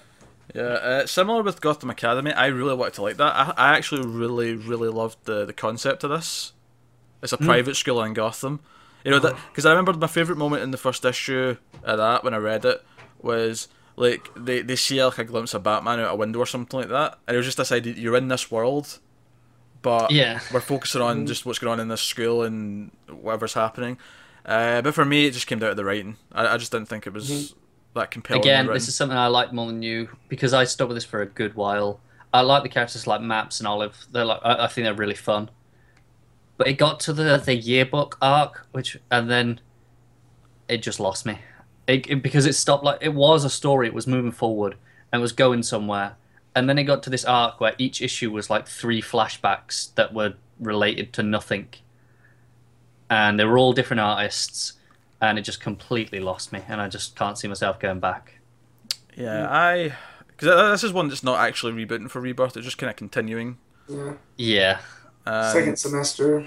and that, that's that's fair. Like it's got its fans, and they can have their book. Like I, I- it's it's different with things like Batgirl, where I love that character and I want a good Batgirl book that I want to enjoy. So I get kind of uh, petty with that, where I'm like, no, no, cancel this and do a good Batgirl book for me. You motherfuckers. Whereas with Gotham Academy, it's easy to just say, you know what, it's not for me. Other people like Yeah. it, fine, let them have it. Whatever. Yeah, you know. that's that, that's part of the good thing about Rebirth in general as well. Now, like there's still, and what we were saying about the start of the New Fifty Two, there's a lot of diversity in in what looks to be coming out. Mm-hmm. Some of it's not going to be for us, but that's fine. Yeah, Yep. but the, the problem comes when it is characters like Batgirl that I care about and have an investment in, and they give me this thing that's just so not like Batgirl. It's Yeah, it's the same thing we've been saying all episode about Superman. It's yeah, it's too different. Yeah, yeah. It's just, Superman, I don't care how young he is, should not be using the phrase booty call. He is a boy from Kansas that was raised by proper parents. He does not say that. well, maybe maybe they died young enough that they didn't teach him to not say booty call, Matt. I have finally used this phrase I heard. uh, dear, dear, dear. Uh, so I didn't really try any of the all DCU stuff. Um, I know Midnighter was something that a lot of people liked. yeah, that's pretty good. I, I can vouch for that. I haven't read the last few issues because I fell off, but it was actually really enjoyable. Because uh, Orlando, who writes that, is going to be doing um, Supergirl and Supergirl. the Night of the Monster Men crossover, I believe. Yeah. and the Night of the Monster Man crossover, yeah, uh, Yeah. for Batman. And all the nice things I hear about that book are filling me with confidence for those. Oh, you should be. It was. I fell off because I was trying a bunch of other stuff, and I just kind of fell out of it. But it was. It was good. Yeah, you turned into a filthy red for a little while. For uh, well, Honestly, I think that's the weird thing is that we're all DC guys who all grew up on DC and all want to read DC books. But there was Mm-hmm. a good time in the New Fifty Two where it was like, you know, this Marvel now looks quite appealing right That's now. where that's that's, that's when I pretty jumped much- into yeah. Thor. Yeah, and it's been my favorite book since October 2012. It's been very rare for something to unseat that. Yeah. And you know, it's like, oh, Bendis is doing a couple of X Men books. Yeah, maybe I will try. Try. And that's was the weird thing is that DC got to such a point where I was so disillusioned with them that I did start reaching out to other things. Uh, and I've definitely kept a lot of uh, original stuff. Uh, Marvel, in a weird way, is kind of fallen off for me now as well. I'm Uh, down to maybe two Marvel books again Um, now. I, I I think a big part of that is with Rebirth coming back, and when I care about DC, I care a lot more about DC's characters and universe than I do Marvel. Um, Which is why we're doing this show because we all. I'll be more. honest. It helped so much that I think what start of last year, start 2015, we got all the Star Wars books starting, and obviously doesn't help you, Pete, because you don't care enough about Star Wars. But for for me and Matt, I, I imagine it's Yeah. like, well, this plugs a good chunk of the DC hole. yep, it did. It very much did Because you, you were getting three, four issues, like mostly one a week, uh, sometimes two for a a week. while. Yeah, and it was it was consistent. It was great to have something like that. Yeah, I, I don't mean it bad. Marvel still got good stuff that I'm definitely go back and read and trade. But I just, uh, when it comes to reading monthly, I want to stick to one universe, and DC's the one I care about. Yeah, that's the thing. You see the teasers for what what's coming up in the Marvel universe, and it's just like, nah, I don't care about this. so it's, it's not that it'll be bad. It's that I don't care. I don't care There's, enough to uh, try it. Yeah. They're in a weird spot, kind of like DC was. Not nearly as bad, but with Secret Wars, the way it ended, everything was so amorphous. Yeah, because they, they revealed those teasers this week for US Avengers, and I looked at the, the, uh-huh. the cover and I'm like, I could maybe name you half of these characters. Yeah, there was a big one that was guy. the, the big one with the two teams, like the divided Yeah. fall, whatever it was Yeah. called. Like, I can barely name you half of them. And I'm like, who's this Genuinely. woman wearing a Captain America shirt? Who's that? like, I have no idea. But Uh, yeah, but no, they're still good, smeared out. I don't. Oh, of course. I'm not overly, of you know, with DC right now with all the Rebirth books. I haven't cut anything yet. I'm still primarily DC, Well, but well- I still, you know, I still look forward to other books that Yeah, aren't DC. of course. Yeah. I mean, I, I- I've I've been catching up on some of my like image books and stuff like that. Like, I want to keep up with DC and keep up with some non superhero stuff. 'cause it's a nice counter reading material when you're not you, you don't want a superhero book. Um, and we've kind of tangented in a little bit of Marvel talk here, but I think it's because it just it gives a good it gives perspective of where we're from and why we're not reading tons of Marvel and why. You know, we, we are on this side of the fence, as it were, and it's not a fight. It's never a fight. Don't treat it as a fight, people. No, Ah, you want to read Marvel? Go read it. I'm just probably not going to bother that much. there's been a great meme making its way. It started last year, but it was, you know, two nerds. One's wearing a DC shirt, one's wearing a Marvel. So I like Marvel because that's what I was, you know, raised on. That's what I like to read. And the DC guy says the same thing, and they start to yeah. come to the middle, and they're like, "Well, we can all agree Man of Steel wasn't good," and and the Marvel guy goes, "Yeah, but uh, Age of Ultron could have been better." So it's, Whoa, no, no, it's no, whoa, whoa, whoa, whoa. no, no. The, other, the, other, the counterpoint to that should be, but neither was Captain America: First Avenger, and then they shake hands, and then they go, yes, yes, I tranquility. gotta, I gotta disagree. The fact that Captain America got my wife into tolerating my comics more, it will always have a soft spot. There's a To thing. me. Captain America is a bit more divisive, but I think most people who agree Age of Ultron didn't quite live up to the hype. Yeah, So it's it's fair to use that as the I still like it way more. Oh yeah, yeah. That's that's not the question. It's just No. in terms of the expectations. but it was just it was a nice little meme of these two guys arguing and then finding common ground and then admitting that they have their faults and that's that's where we should be because Yeah. I think there's a hashtag going around a couple of years ago. I was like, why not read both? So Yeah. Because the thing, I'm at, only 'cause at the time DC was mostly shit. That's why. that's true. that's true. I think I'm I'm just reading Thor and Black Widow at the minute. That's two very good books. Yeah, and they are. They're both really fucking great. I'm not reading anything monthly. I will binge read the shit out of Bendis' Iron Man when it's mostly done. As you should, because it's maddening weekly or Um, monthly. So Uh, I, I love binge reading Bendis stuff, so I will do that when the time comes, and I'm sure I'll binge read some of the other stuff too. I'll, I'll catch up on Thor at some point, but we've tangent into some Marvel talk, and the re- reason why we did that is because it was just to put you in perspective of. I only Where we started. I only started reading some Marvel because DC was like completely losing me with what they were putting out. That's why it happened. So Mm-hmm. that's the relevance. We're on, we're on about too long on that, to be honest. But that's the relevance of what we just talked about. And th- th- this is when we get to the the sort of the end of the new Fifty Two here, and we're talking about where I am down to two books. I'm down to Batman, which, to be fair, that last year of Batman I wasn't really enjoying. I was reading it because I might as well finish it now. yeah, And there were some bright spots Right. here or there, but super massive. The whole Gordon in the robot bat suit and all that stuff. I just yeah. yeah. So I, I went through organizing my comics after Rebirth was announced, and there's only two titles that I have all the issues for, from the zero to the fifty-two, And that's and that's Batman, Batman, Justice and Justice League. Yep. Uh, a Flash, who's one of my favorite heroes. I I quit on Green Lantern, Superman, Action, Aquaman. All these other books I really enjoyed at one point or another. oh, actually, we never spoke about Aquaman. Uh, That's, yeah. 2052. Uh, John J. John was good. I liked what came after that as well. Uh, actually, Jeff Parker. I actually ended up reading most of Aquaman. I, I dropped it when I think was it Bunn after Parker, Cullen Bunn. That's Yeah, that's when I dropped it as well. and me but, too. but then I picked it up for Dan Abnett again at the end. So I actually only missed like eight to ten issues or something like that out of the whole thing. Yeah. So yeah, there's that one lull there, but other than that, Aquaman was actually pretty consistent. It's Like, kind of funny looking back at New 52 and saying that I read more Aquaman than I did Flash. I read more Aquaman than I did Green Lantern. Eh, That's the thing. Aqu- Aquaman, I don't think ever reached as high highs as some of the others. No. No, Its lows whenever. For the most part, it was a very consistently. This is solidly good. Yeah. Yeah. I Um, all agree. for the for the one chunk. Uh, we Yeah, ignoring that one Yeah. little bit. Um, I just wanted to try because I realised we hadn't talked about Aquaman, and I'm sure there's probably a couple of books we've forgotten about. Yeah, we, but- we skipped the whole Young Justice, but the less be said about that, the better. Oh yeah, Teen Titans was dreadful at the start. Superboy was dreadful. Uh, I think that's all I read at the time. I can't remember. What else was there? Blue Beetle was alright. Static Shock, I think, was one at the start. Yeah. Yeah, that was. Yeah, Blue Beetle was alright. Was it, a vibe, was it a vibe book, or am I just making that up? There was, Ah, there but was that a was five part book. Uh, okay, right. Yeah, later on. I could have been making that up, but yeah, That was alright as well. It wasn't awful, but you can see why I didn't sell, because, yeah. you know, vibe. Uh, maybe if they call it Cisco Ramon now, they'll. Yeah, I, I bet you that few would sell more now than it did four Yeah. years ago, whatever that was. Well, he was working for Cadmus or for Argus, one of the companies. Yeah. They should call it Snow, just- Snow and Ramon. Make it a buddy book with uh, Cisco and Caitlin. Well, the Forever or the yeah the, the the villains issue I think was the Killer Frost issue Oh. of of that. So we got the Caitlin Snow, which was very reminiscent of the thing.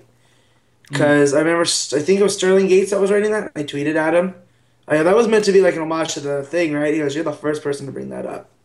So I I recommend it if you want some fun. I recommend. But we didn't really talk about the, the yearly events, did we? Ah, well, I mean, well, the first one was really Throne of Atlantis, wasn't it? No, I mean like the September events. Oh right, okay, yeah, the the, the stunts to get sell more issues. Yeah. uh, those ones. Uh, so we had obviously all the issue ones the first year, obviously, duh. Then we had all the issue zeros the second year, and then was it the villains the year after that? Yeah. Month That, was that was one of the weirdest ones though, because some of them just continued the story and were like essential parts. there was Yeah. no consistency. Yeah, because I mean, uh, there was an Azzarello Wonder Woman one that was just essential. There was a a Lemire's Green Arrow one was just a Count was Vertigo the- issue. Yeah. Can I can I say how much I hated those yearly things? Yeah. Because and I'll tell you why I hated them. I hated that every single DC book I was reading suddenly had this weird and in a lot of cases forced prequel issue. And it just completely like came in, stopped the story at a grinding halt. And don't get me wrong, there was a handful of good ones that felt worthwhile, but a mm-hmm. lot of them it was like, no, you need to do a zero issue. So alright, okay, I'll come up with something. Yeah, the zero issues were, were worse. I think the the villains one was the best because a lot of them just used it to tell a part of the s- s- mm-hmm. story just from the villain's perspective. And then again- Futures End issues happened. Oh fuck, And- Futures End. Oh yeah, That- I've never even tried any of those. I, I don't know which one I hated more was the Batman Futures End or the Joker Villains Month. Ah. Um, But even even the villains month stuff though, the the problem I had though is you've got every book doing the exact same thing at the same time. It made it really boring for me that month. Yeah. I just felt like, all right, okay, I'm just doing this over and over. You know, like I like I like the rebirth for the most part is trickling things out, and we're not getting the exact same things at the same time, and you know, I like I prefer that. I, th- I thought those months made it really frustrating to read, regardless of you know, like oh, it's a stunt to sell issues because it's a thing. It just Right. it made it frustrating to read. I just I was bored those months. I think another issue was it made everyone cut off their arcs early Mm-hmm. because no, very rarely did anyone do some Continue. like continue after. It was always a new arc after, and it really hampered them into these six issue arcs for the most part, like for everyone, no matter what. Yeah. I think That's pretty fair. much Snyder was pretty much the only person I can think of who continued an arc like around. yeah. Yeah. Well, because wasn't the Zero issue a prelude to Zero Year? It And was. That's where we got we got basically his year one story. There was the fire scene and yeah. yes, father, I'll become the bat. Uh, I think that was, or was that in? Did that start in the first Zero Year? I, I I feel like that was in zero. I, th- I think the zero issue, if I remember right, in Batman It was Red Hood Gang, wasn't it? It Yeah. was, it was the first time. that- Well, maybe that was in it as well. But the one thing I remember from the zero issue of Batman was it's the first time that all the younger characters see the bat signal light up. At the end. Ah, I really like that moment. That was a Yeah. good moment. Yeah, that was a good moment. Yeah. That's why I remember it because I liked it. uh, That's right. I forgot about that. But Yeah. that was a really cool moment. There was like young decoration looking up and seeing the signal go on for the first time and stuff. Yeah, yeah, that was good. Uh, so uh, yeah, like, but yeah, yeah. So, end of the year fifty-two, and before we talk about how excited we are for Rebirth, let's talk about why we would be excited for Rebirth. I want to just look at a couple of broad issues that sort of just circumference the entire thing. Mhm. One, it's really become clear to me, especially having read some Rebirth books now and having them back, is that New Fifty Two, for a lot of the line, completely, not literally killed them off, but just killed away all of the supporting casts of things, Yeah, and a lot of the heroes suddenly felt like they were on their own. all I the books think- are very yeah. I think that's part of the reason why I like uh, Lemire's Green Arrow so much because the supporting cast is very essential to that story. They have entire plot lines where he's not even there, and That's right. They're looking for him. yeah, and like they're going after Dragon and stuff, and like they're doing stuff without him, Yeah. and that's what makes that book really good for me in in a lot of the New Fifty Mhm. And the cats are back. Firefly agrees. Yeah, Firefly agrees. Doesn't look very impressed, which pretty is accurate to how we feel at the Well, end. we all know Firefly's a Daredevil fan, so Nah, Firefly. Is it Catwoman, of course? Who else? that's true. I thought that was That's a a little point. too. I, I, I- I really like Catwoman at the end. The, I think it was Valentine took over, and it was Yeah. like a, a crime drama thing. Yeah, the one that she became like the, the godmother. Of Yeah, she became she became the head of the the crime family, and she was like the, the the boss. Falcones. Yeah, and she was the boss of all the families at the time, and Yeah, that was really fantastic. It's about twelve issues. I think I think before and after DCU, like six on either side, and that's Because I had the cool Jae Lee covers, right? Like Yeah, it did. they were angular and whatnot. Yeah. Yeah, Cat just knocked over my mic. Nice. what dig? See? Cats are digs. And that's not even the dick one either. That's the well behaved one. So what are you doing, Pete? uh, he's, he's just he's, he's spinning around. His tail's hitting things. It's, it's, it's a whole it's a whole. I thing. think I think you could hear me talking about Catwoman, which is getting excited. Uh, Yeah. His favorite cat. His favorite character was Streaky. That Let's makes look sense. He wants Streaky to come back. He wants some representation in comics. Yeah, I got mine back, so I mean, he's got Dexter, but he's you know he wants a hero cat. yeah. That makes sense. And my my dog's really into the Bat Hound, whether it's Titus or Ace. So and she, we have a Batman pillow case that we put Huh. on the ground, and that's her bed. So she looks like Bat Dog, but. And I know she does it just upset me. She knows I want her to like Krypto. and he's like, no, no, no, no. Superman's lane. Batman's where it's at. Matt. Yeah. That's, that's, that's what the dog's thinking. She does. Yep. Ah. So But yeah, so that, that's why the thing is the supporting casts all just seem to be jettisoned. Yeah. Yep. Um, Legacy, which returned with Rebirth, seemed to be gone. You know, for a Didn't lot help of it. that a lot of it was shuffled off to Earth 2. And they Yeah. weren't even like that recognizable versions of their characters. yeah, just barely because Alan Scott was tied to the green, which was cool because originally his power had a weakness to wood. Yeah. So you know, it was like uh, they were playing with that. That was Robinson, but yeah, just kind of once the Darkseid stuff happened, it went sideways. Yeah, definitely.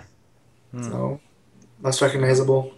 Yeah. But I, I, I think for the rest of it, though, you can pretty much just say everything we were happy about with Rebirth, like that Rebirth one shot, and everything they were hinting was coming back. The the the the reason why we were all upset is because all of that was missing. Like, I think that's the thing. Johns knew better than anyone, probably, because he Mm. was at the center of the New 52 Yeah. in universe for, for many years now.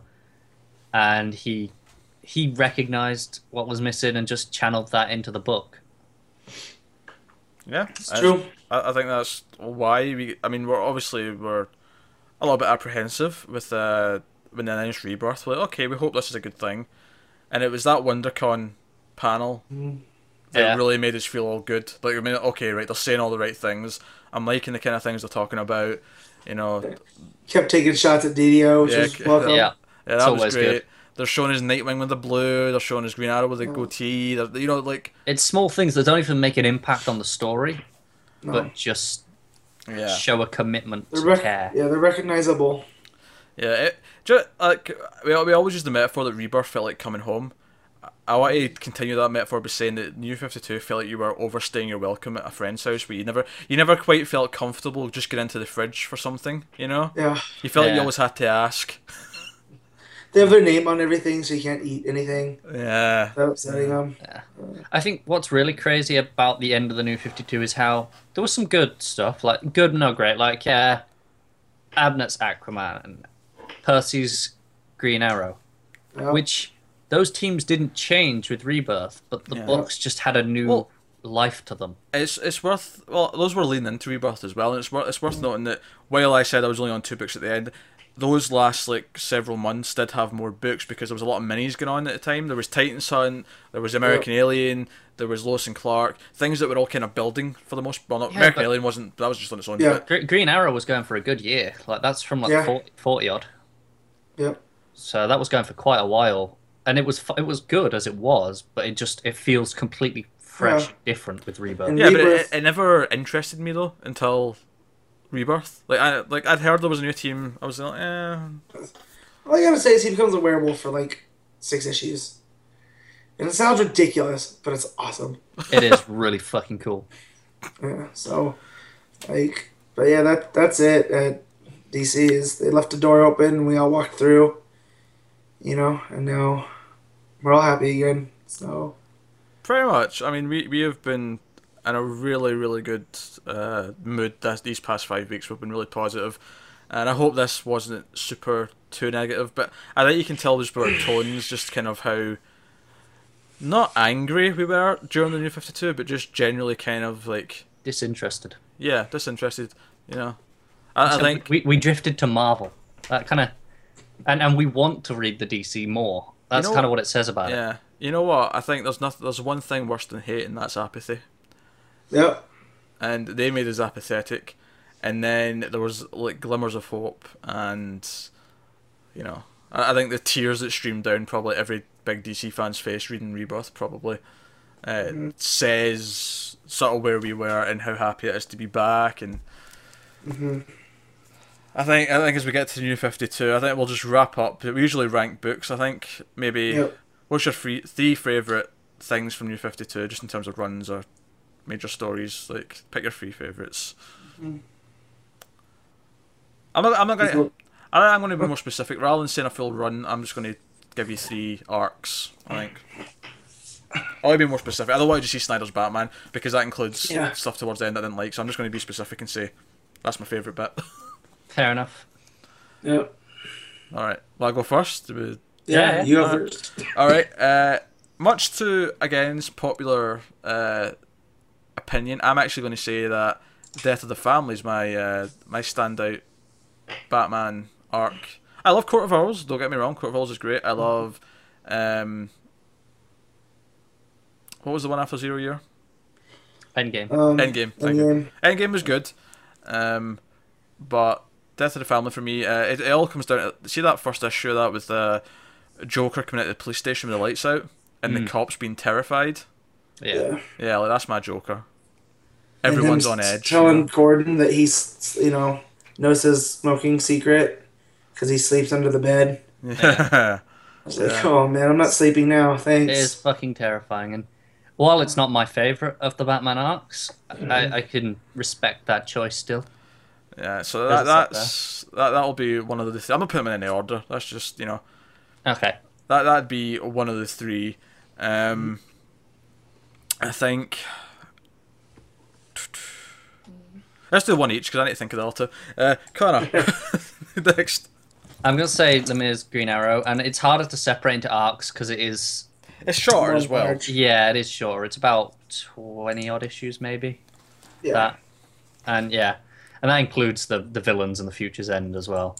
Mm. And yeah, it's just everything that you could want out of a story, really. For me, it has strong characters. It's got a good plot. It's got something unique. It's got great art. It's, it's yeah, it's, it's all there. Cool. Um, Matt. Mm, I'll, I'll jump onto Connors with with Soule's Swamp Thing. So um, same kind of deal. They all play into each other. There's a lot of one shots in there, uh, a lot of new characters, and it's just it's so worth a read because it does something new with Swamp Thing, which is a character that's been around for forty odd years, and he managed to do some new stuff. So that was cool. All right. Uh, my second one's going to be Pak's Action Comics, uh, minus the Doom uh, section. um, but uh, no, uh, particularly uh, the Horrorville uh, arc is fantastic. Um, Yep. Really, really like that stuff. So uh, that's my number two. Connor. Just for the sake of keeping some difference, because obviously those are both great and could easily be Yep. in mine. I'm gonna go with a bit more out there. I'm gonna Frankenstein Ages of Shade. Nice. It's, I think maybe eight issues, twelve. Uh, Oh, it went on a little longer than that. Yeah. did it? Yeah. Yeah. But that's just fantastic. It's a lot of fun. It's it's a surprise hit for me out of it. Yeah. Mm. So I'm gonna go. As my other favorites have already been discussed with Green Arrow and Pak's Action Run. So I'm gonna go a little sideways and say the Shazam backup from Justice League that Johns did over about I want to say six seven issues, and that was fantastic. It was him playing with the Shazam family, making Billy Batson a little bit of a prick, which up to this point he'd been like this good kid that was kind of easy to hate. Like, I kind of get people's take on Superman. She could say a lot about you know, It's Billy hard Batson to Captain imagine Marvel. a kid being like that in today's world. Yeah. Yeah, Problem. exactly. And he's angry because his parents have died, and he goes from foster home to foster home because he feels he doesn't need help. And I mean, we get a Black Adam appearance, and we get Tawky Tawny um, in in a different form. Oh, it was really good. Uh, that may have been my third actually. Oh man, I didn't realize. Uh, I loved that Shazam backup. That was Yeah. fantastic. Uh, that was really great. Um, where's my Shaz- Sh- See when Johns comes back to writing comics, I want it to be a Shazam book. Do it. Yep. Yep. Game for that. Uh, in the interest of difference, though, um, I agree with Shazam 100%, but in the interest of difference, I will plop in Lemire's Animal Man. God damn it. See, this is what it's saying that we all have basically a Lemire issue or two on our. Yeah. Yeah. Because I mean, for me, Connor I, has two. I think what's become clear for me, having tried Lemire's uh, Hawkeye over at Marvel, Mhm. um, and his Extraordinary X Men over at Marvel, and what I've read from DC is that I much prefer him when he's not doing a superhero. And Animal Man's technically a superhero, but he feels a lot more like an original, like non superhero character. You know what I mean? Yeah. Because like you know, Sweet Tooth, I love. Um, Descender, I'm reading right now, is really really great. Like his, Underwater Welder is my single favorite comic. I've not read that ever. yet. That's So- on the that's on the list. But you know, I, th- I think it's fantastic. Yeah. his original stuff, uh, for me, I think, always beats his superhero stuff. So, uh, and Animal Man, I know that doesn't technically fall into that, but it feels more like it. No, I agree, and that's why I feel like a similar thing about the Green Arrow. It doesn't play like a, a typical superhero book, Nope. which is again part of its strength, like you're saying there with Animal Yeah. Man. They're like, you're the leader of this group. He's like, no, I'm not. Hmm. They're like, yeah, your dad left it for you. I don't know that fool. Like, yeah, it's so it's all about him trying to dodge responsibility instead of taking it. And yeah. that's what's great about it. So, yeah. Okay, third choice. Now I'm torn. Do you know we didn't even Don't establish you rules. do it. We did not establish rules at the start that we had to all not do duplicates, but we've No, got so no, far now. it's- Yeah, it's- we're on the it's- last the Yeah. last bit. So yeah, I'm torn between two. There's there's the obvious one, which is Azzarello's Wonder Woman, because it's just all Mm. there and it's fantastic. And then there's Grayson, because it's just so different and fun, and I really love it. Yep.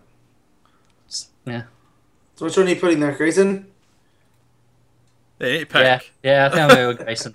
Look, I'm trying to have his cake and eat it too. It's like I'm- it's I'm- between these it's two, and then he just goes quiet. He doesn't even pick. He just That, that wasn't even me trying to pass it on. That was just me thinking, like, yeah, oh, which one am I going to pick? Like, huh, it's a tough choice. I know your games, Ginger.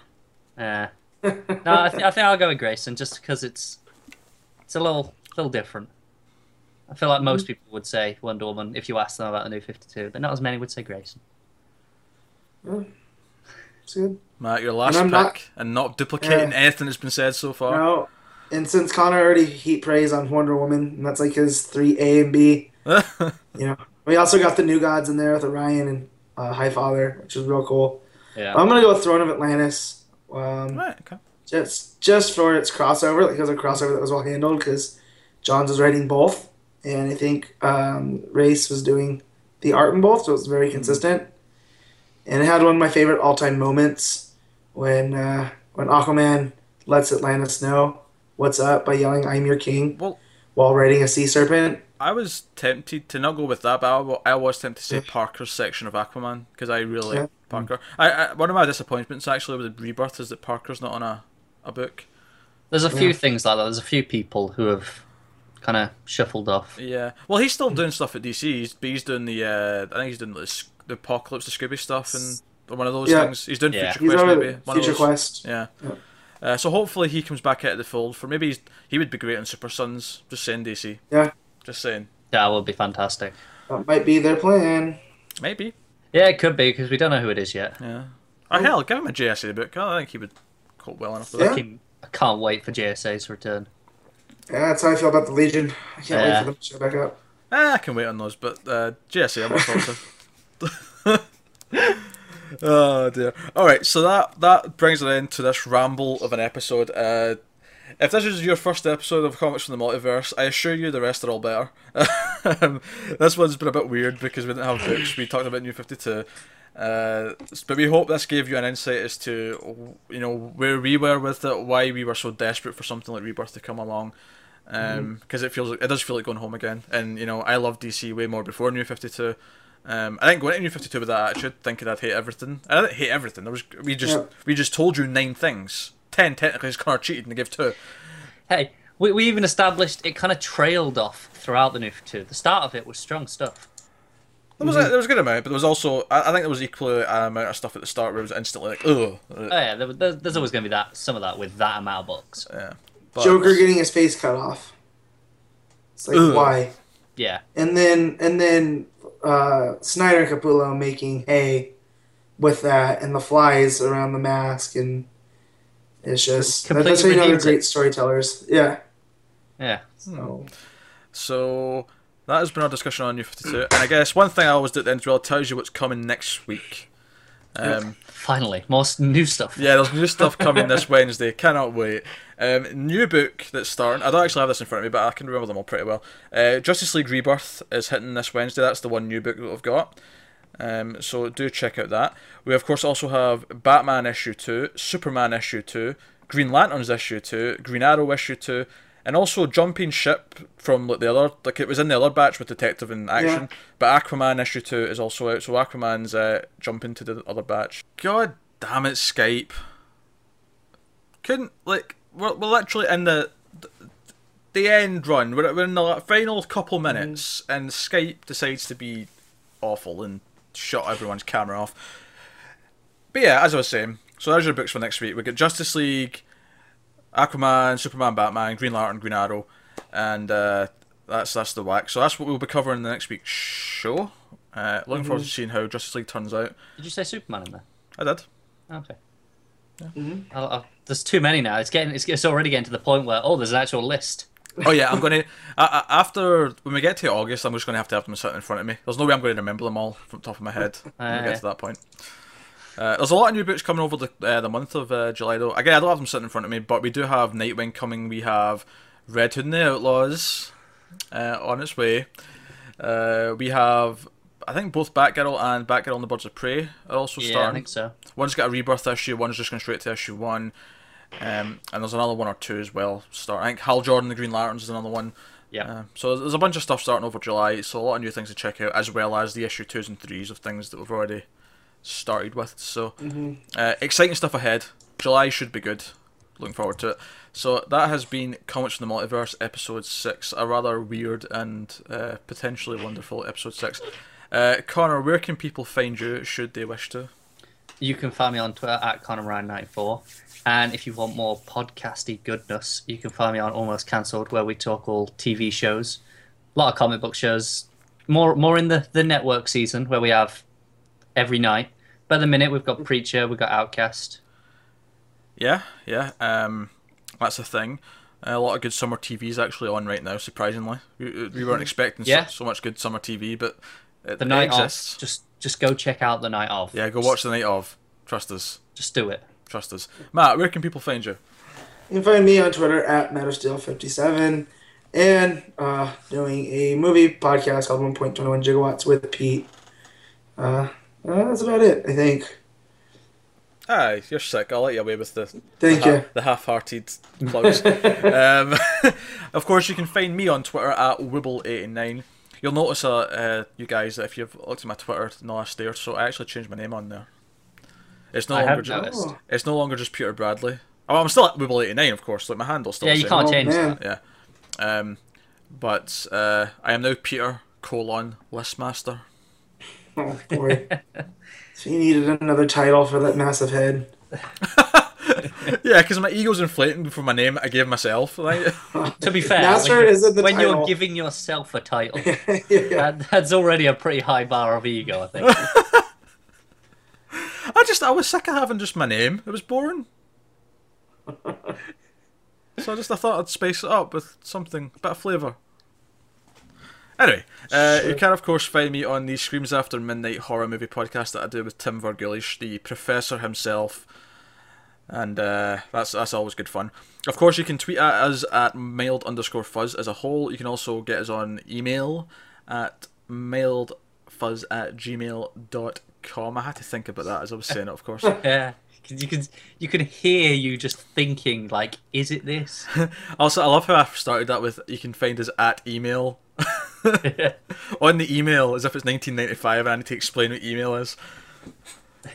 On the on the electronic mail, you can send us a memo if you wish. uh, so you can do all that if you want to contact us. Of course, you know, let us know what you thought of the new 52. That's usually I'm, I'm saying let us know what you thought of this week's books, but you know, give us your thoughts on the new 52. Uh, you can do that via those channels, or you can uh, in the comments below on YouTube. You can do all that. Also, you should suggest what we should do in future weeks without books. Like, what what should we look Yeah. at covering? Yeah, I was going to put a little section at the end about uh, some non DC books that we, we've been enjoying recently, but this episode actually ran longer than I thought it was, so I've left it off. But for future fifth weekends or fifth Wednesdays where we don't have any books, uh, yeah, let, give us thoughts. Do you, what, what classic books would you like us to cover? Um, I would say refrain from massive runs because we need to be able to reread them in time. Yep. Keep to arcs. Yeah. So arcs, you know, famous stories, you know, like uh, I'd love to do a Long Halloween at one point and things like that. Yeah. Uh, but you know, yeah, let do that. that. That's cool. And if you want to help us out, you know, like and subscribe and give us like a five star rating on iTunes with a little review. Tell us we're amazing and things. Not because we want our egos to inflate, but because it actually helps with people finding the podcast and it gets new DC fans uh, in the midst of the the multiverse crew, as it were. Um, Of course, you can also come and discuss all of this with us in the Malfuzz Facebook group. You can. You can. We have an ongoing comics thread in there that just we have every month, and it always gets to like a thousand comments. Usually, it needs a volume two because we stop getting notifications because it goes on so long. Uh, so you can you can do all that. A lot, lot of fun stuff. Um, you can get joining in on. Uh, but I think that's I think that's us. I think that's been episode six. We're here. It's been it's been a whole month since Rebirth issue one. That that that one shot. That's crazy. We're in a brave new world. What a time. Thanks for watching and or listening, guys. And remember, never get lost in the Speed Force. Long live the Legion.